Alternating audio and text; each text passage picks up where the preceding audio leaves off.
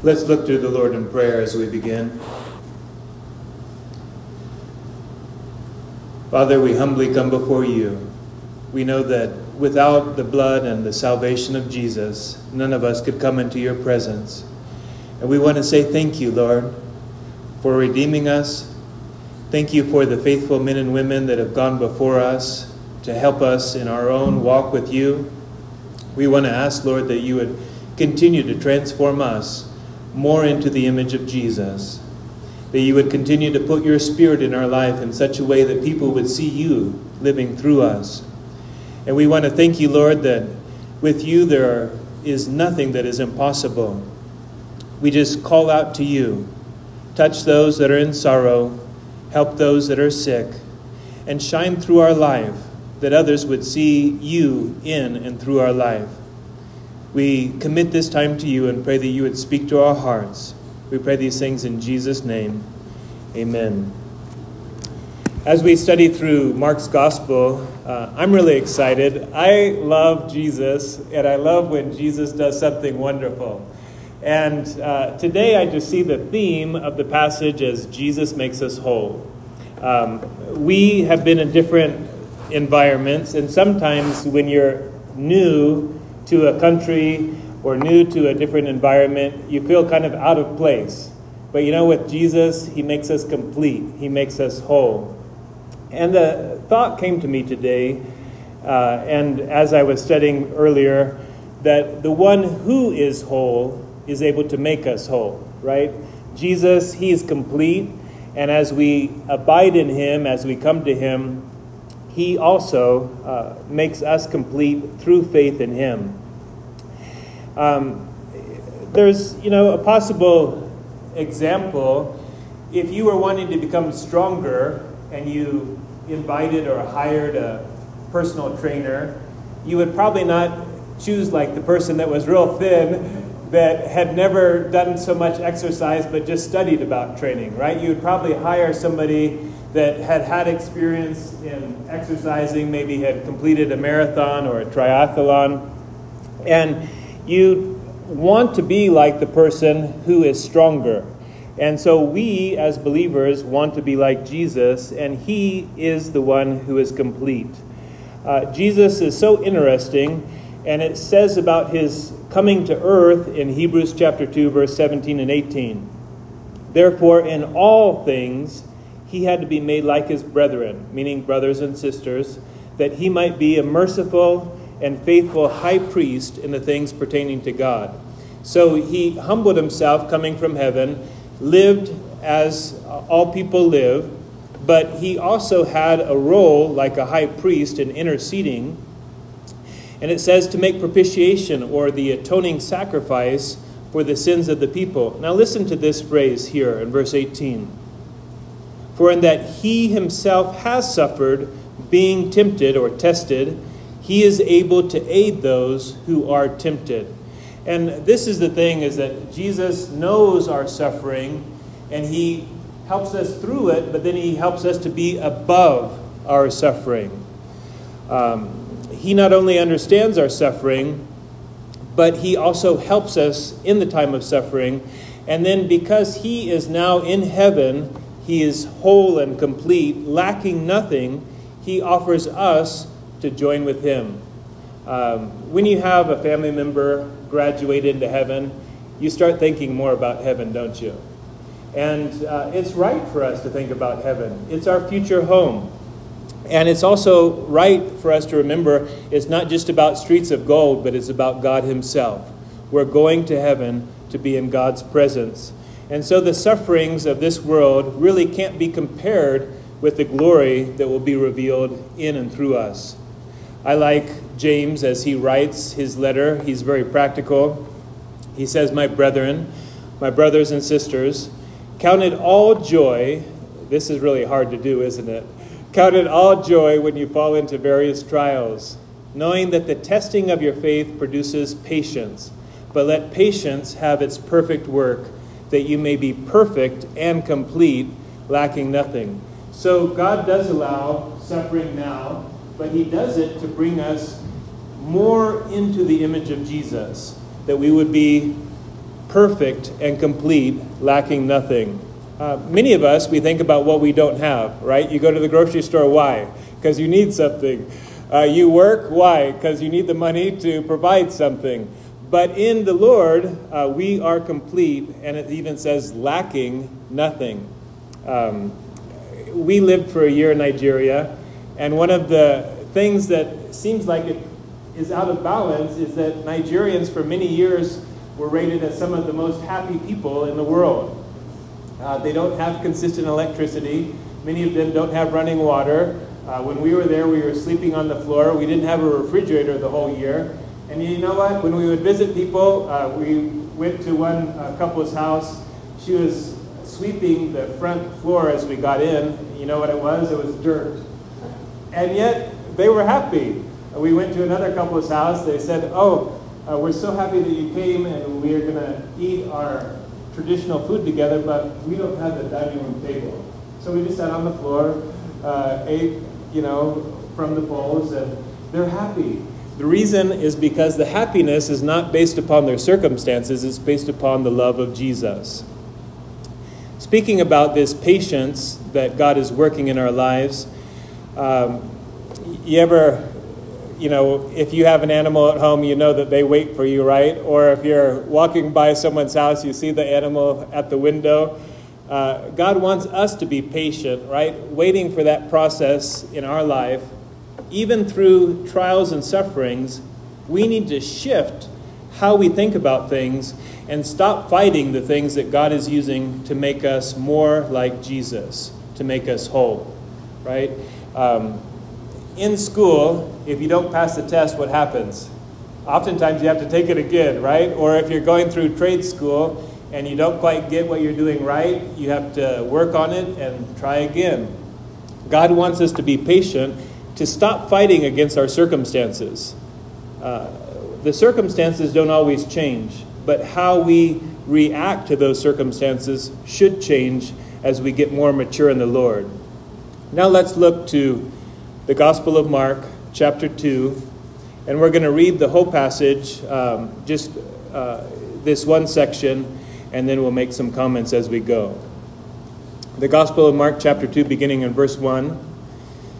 And again, he, Jesus, entered Capernaum. We mentioned last week that Capernaum is the new ministry location for Jesus.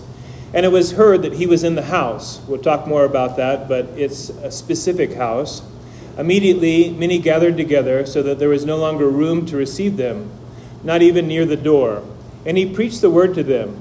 Then they came to him, bringing a paralytic who was carried by four men. And when they could not come near to him because of the crowd, they uncovered the roof where he was. So when they had broken through, they let down the bed on which the paralytic was lying. When Jesus saw their faith, sorry, I didn't change the. Um, when Jesus saw their faith,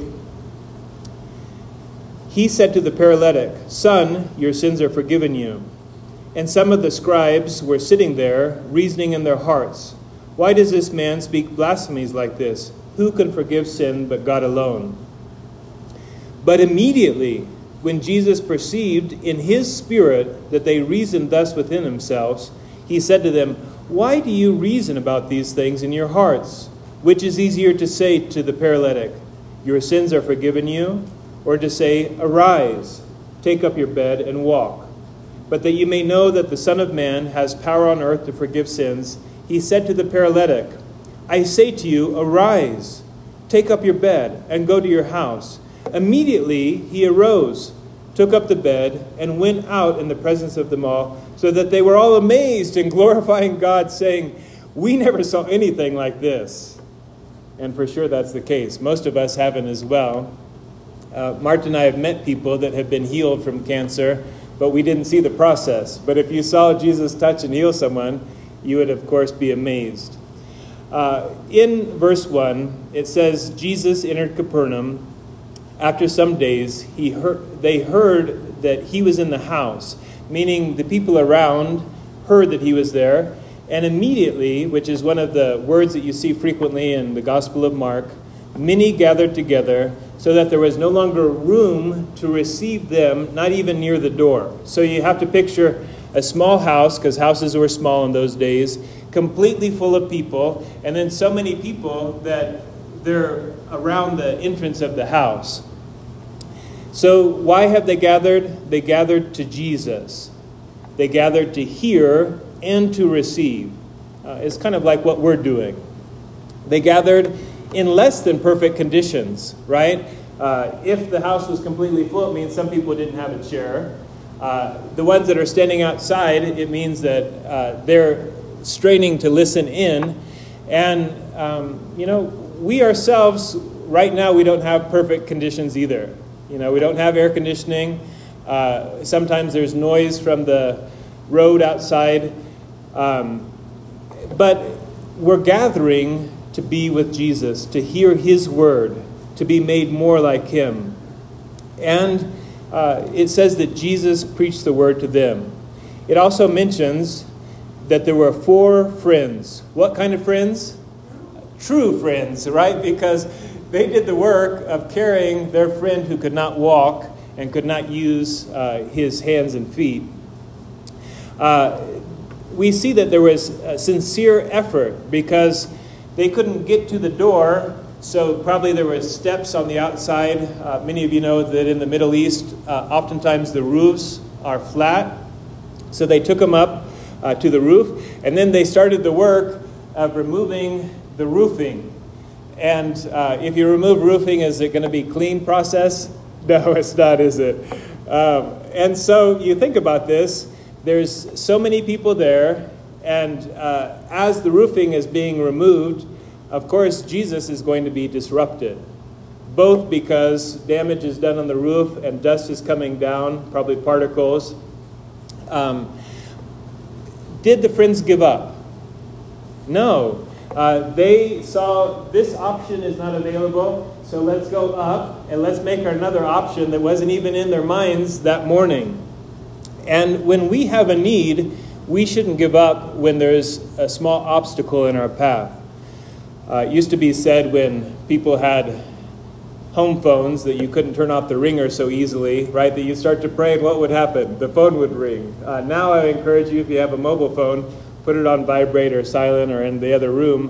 When you pray, stay focused. But if you're interrupted, don't become grumpy, right? Deal with the interruption and have faith. It says in verse five, that Jesus saw their faith. Um, now, this is a thing that often happens with Jesus, right? There is an interruption in the physical realm. The man is being lowered down, but what does Jesus point to? Not the roof, not the man coming down, but it says when he saw their faith, right? So he puts the spiritual over the physical. And this is a principle that you see many times, right? The woman at the well comes, and he wants to talk to her about what kind of water? Physical water? Well, he uses that as a bridge to talk about spiritual water. And uh, many times we see this in the scripture, that the Lord wants us to get above our circumstances and put our attention in the spiritual realm. It says in that passage, uh, they went into the house. And many of you know that in the scripture, there are not uh, chapter breaks in the original writings. So if you go back to chapter one, there's one house that is spoken of. You know what happened there? Peter's mother-in-law was healed of the fever, and she stood up and began serving. So whose house is it? Right? It's Peter's family's house, either his wife's house or his house, which means that if Peter is there, which he probably was, right? You can imagine Peter's kind of expressive. And now some people are breaking through his own roof, if my theory is correct. And someone is being let down. So if you're Peter, uh, what are you going to be focused on? Right? Are you going to be focused upon the roof or the person who is going to be healed? Most of us, honestly, right, we'd be focused on the roof, wouldn't we? You know, uh, the hail comes and we don't pray. We start worrying about our car or our roof or something like that. And uh, Marta was driving. She called me. She goes, honey, I know I'm not supposed to call you, but it's hailing and it sounds like I'm in a huge storm, you know, and the hail was just bouncing off of the car. And she hadn't experienced that before. And so what did she do? She called me. You know, what do I do? But in reality, we're supposed to call to the Lord, aren't we? We're supposed to put the spiritual above the physical. But for sure, we all struggle with that. And Jesus goes on in this same uh, line of reasoning to get their minds in the spiritual realm. And he says the phrase, "Son, your sins are forgiven you." Why did they bring the person there? Because he couldn't walk and they wanted him to be healed.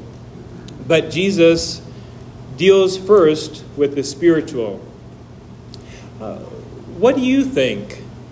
How do you react when God chooses to deal with your spiritual condition before your physical? Right?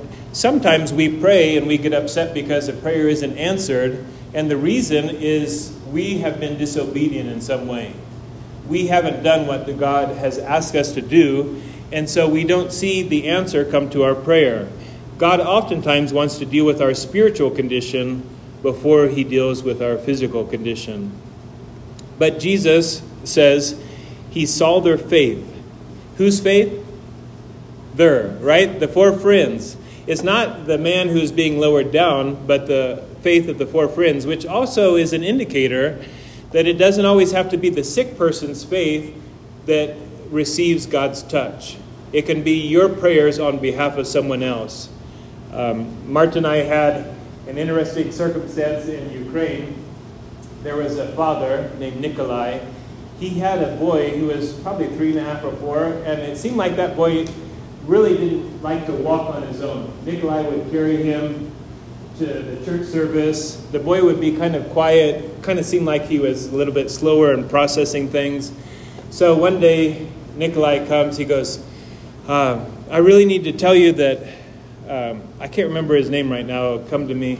My son is in the hospital, and it's really serious. He has a high fever. I'm so disturbed. So he was trying to tell me all the details, like what hospital, all this. I said, let's just pray. So we prayed, Nikolai and myself. And um, then we prayed at the meeting. And so this is actual events.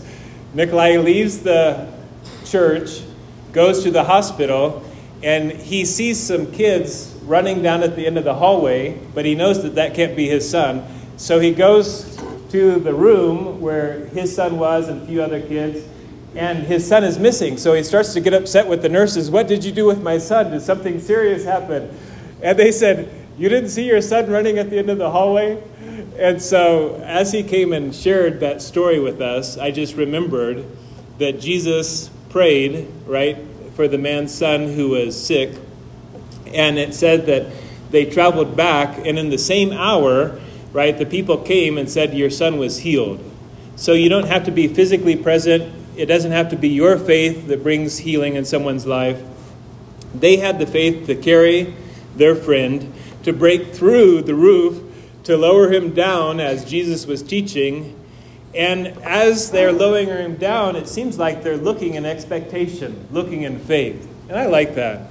Um, I am made stronger by the strength of other people's faith. And you can be that person too. Uh, they brought their friend to Jesus. Uh, the question is, how is Jesus going to act, right, as their friend is being lowered? The unexpected way that Jesus acts initially is he says, your sins are forgiven you. This brings a different topic because there's a mixed crowd inside of the house. Some of them were religious leaders. And they start thinking, only God can forgive sins. Verse five says, when Jesus saw their faith, he said to the paralytic, Son, your sins are forgiven you. And some of the scribes were sitting there. The scribes are the people that are writing down on the parchment uh, the word of God, making new copies of God's word. The scribes were sitting there and reasoning in their hearts, right? So is it out loud or quietly? Quietly in their hearts. Why does this man speak blasphemies like this? A blasphemy means that you're speaking against the nature of God or making yourself equal with God. Who can forgive sins but God alone? I like the next phrase. Immediately, when Jesus perceived in his spirit. So think about this, right? Jesus can't be an ordinary person if he knows what other people are thinking in their heart. Immediately, when Jesus perceived in his spirit that they reasoned thus within themselves, he said to them, "Why do you reason about these things in your hearts?" Uh, you'll see there, Psalm forty-four, verse twenty-one, God knows the secrets of the heart. So if you're used to thinking about things logically, right, if only God knows the hearts, and here we're told that Jesus knows the hearts, it must mean that he is equal with the Father, which the Scripture says is true. Acts chapter fifteen, verse eight says, God knows the heart.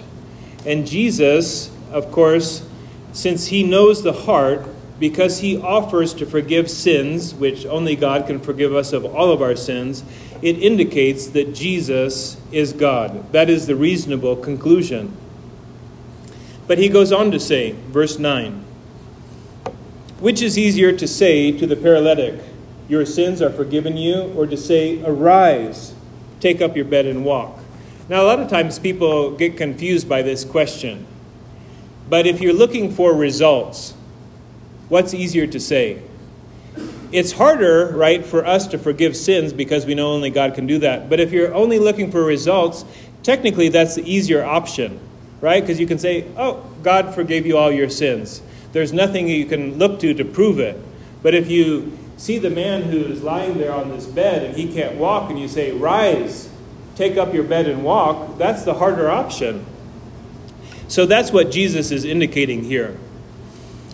Then he says, but that you may know that the Son of Man, which is a term from Daniel chapter seven, uh, it's a prophetic term of the coming Messiah, the Son of Man, because he would come from heaven and humble himself to be like a man.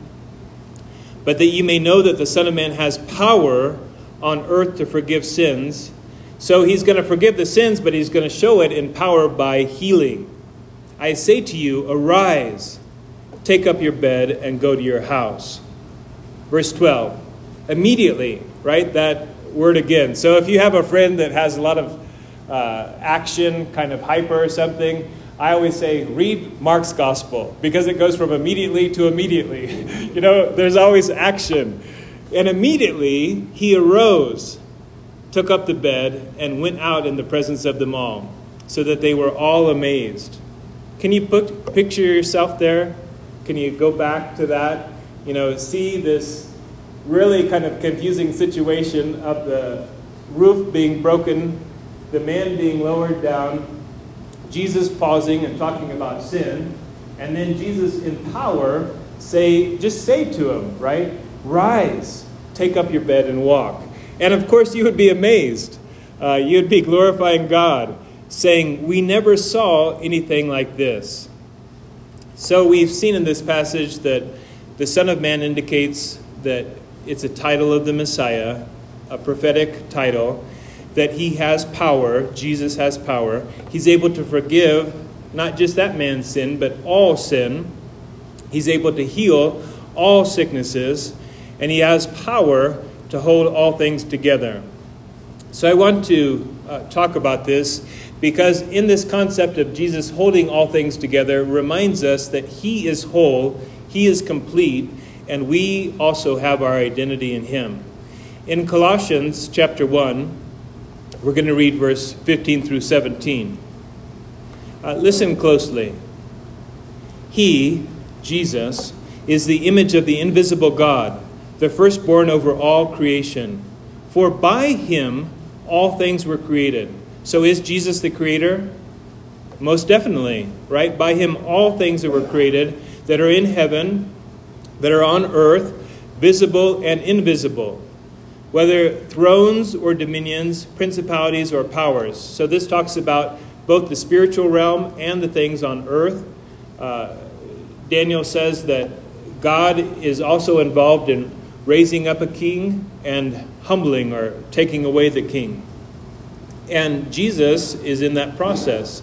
It says again, all things were created through him, but notice this as well, and for him, meaning the creation is supposed to give glory to Jesus, the creator.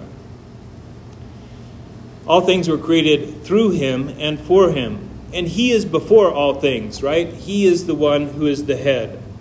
And in him all things consist. This word means to be held together. Uh, so if Jesus created us, that we would give him glory. And if we consist in him, it means that in him we have our true identity. We are made whole in Jesus. Jesus has all power, and Jesus can make us whole. The problem is, is that we, like the people in the house in Capernaum, we look at the physical, right? And we say, oh, this hurts, or that hurts, or this hurts. And we see all of the things that aren't whole. But in the Lord, we are complete. And we're told that very specifically in the same writing to the Colossians, chapter two, verse nine and ten. Speaking again about Jesus, for in him dwells all the fullness of the Godhead bodily. Meaning when Jesus came to earth, he was representing the Father and the Spirit and his own godly nature in a bodily form. The next phrase, verse ten. And you are complete in him, who is the head of all principality and power. Isn't that amazing? Uh, so the next time you feel lacking, Uh, last, next time you feel like something is missing, remember, in Jesus, you're complete. In him. That's the key, right? You have to see yourself in the Lord. Uh, you are complete in Jesus. You are made whole in Jesus. Uh, Mark and I, we spend a lot of time talking to people that have gone through huge trauma. Uh, like when we lived in Nebraska, there was... Uh, girls that were involved in sex trafficking, right? That really hurts your identity to, as a young person, be forced into something that nobody should be forced into. But as a believer, we have to see that we have a new identity. And there is a choice, right? Like we read in Mark's Gospel, chapter two, verse eleven, Jesus said to the man, I say to you, arise, take up your bed, and go to your house, right? Arise means stand up. And some of you, you need to stand up in Jesus. You need to stop seeing yourself for past failures or hurts that family has brought into your life, or even hurts that you've brought into other people's lives. And you need to say, in Jesus, I'm healed, right? I'm whole. That's what a true healing is, right? Is to be made whole again.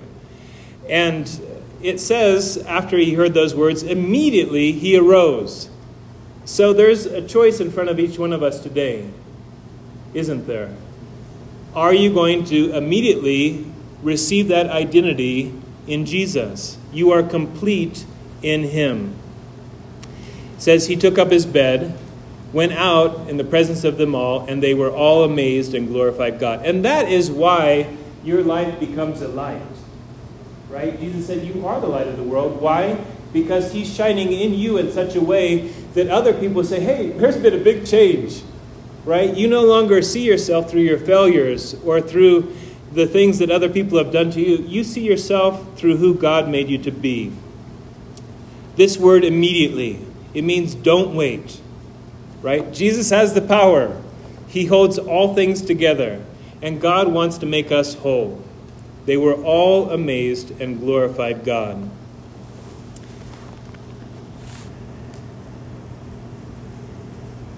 Paul says, we live by faith, not by sight, right?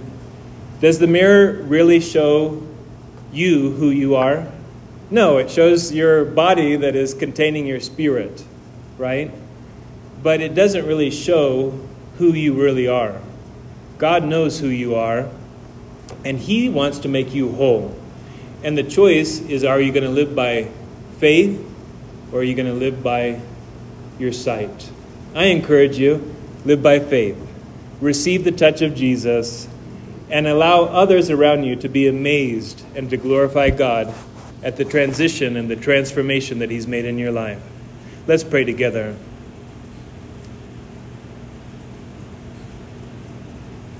It's such a joy to be your child. And we want to say thank you that you've received us for how we were when we came to you. And we want to say thank you that you loved us enough not to leave us in that condition. Now by faith, Lord, we want to be made more into the image of Jesus. We want to reflect your wholeness, your completeness, to have that shalom, the peace that passes all human understanding. I just pray as some people are struggling with past failures and identities that they have been carrying with them that doesn't really reflect who you created them to be. Help them to release those things, to arise, to walk, to live in the newness of life. We commit ourselves to you. Receive this last song as we praise and worship and glorify you. We pray in Jesus' name. Amen.